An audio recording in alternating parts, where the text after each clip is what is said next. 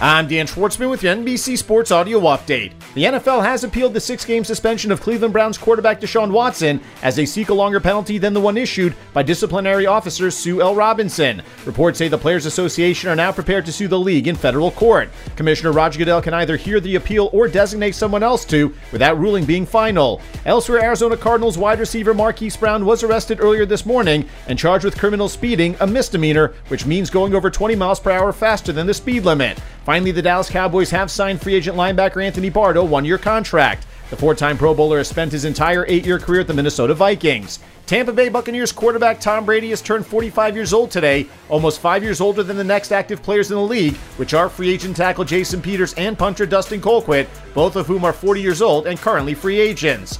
Full slate of games on the Major League Baseball schedule with four matchups featuring both teams with 500 better records as the Tampa Bay Rays get past the Toronto Blue Jays 3 2, the Philadelphia Phillies knock off the Atlanta Braves 3 1, the New York Yankees lose at home to the Seattle Mariners 7 3, while the Houston Astros beat the Boston Red Sox 6 1.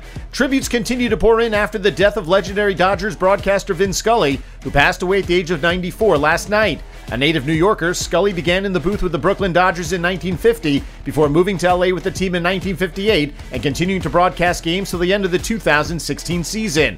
In all, Scully was on the call for 25 World Series, 20 no hitters, and some of the greatest moments in baseball history, such as Don Larsen's perfect game in the 1956 World Series, as well as Hank Aaron's 715th home run in 1974.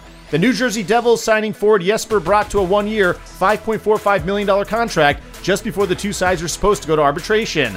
Last season, the 24 year old had career highs with 26 goals, 47 assists, and 73 total points. Bratt became the first Devil to score 70 or more points in a season since Taylor Hall back in the 2017 2018 season.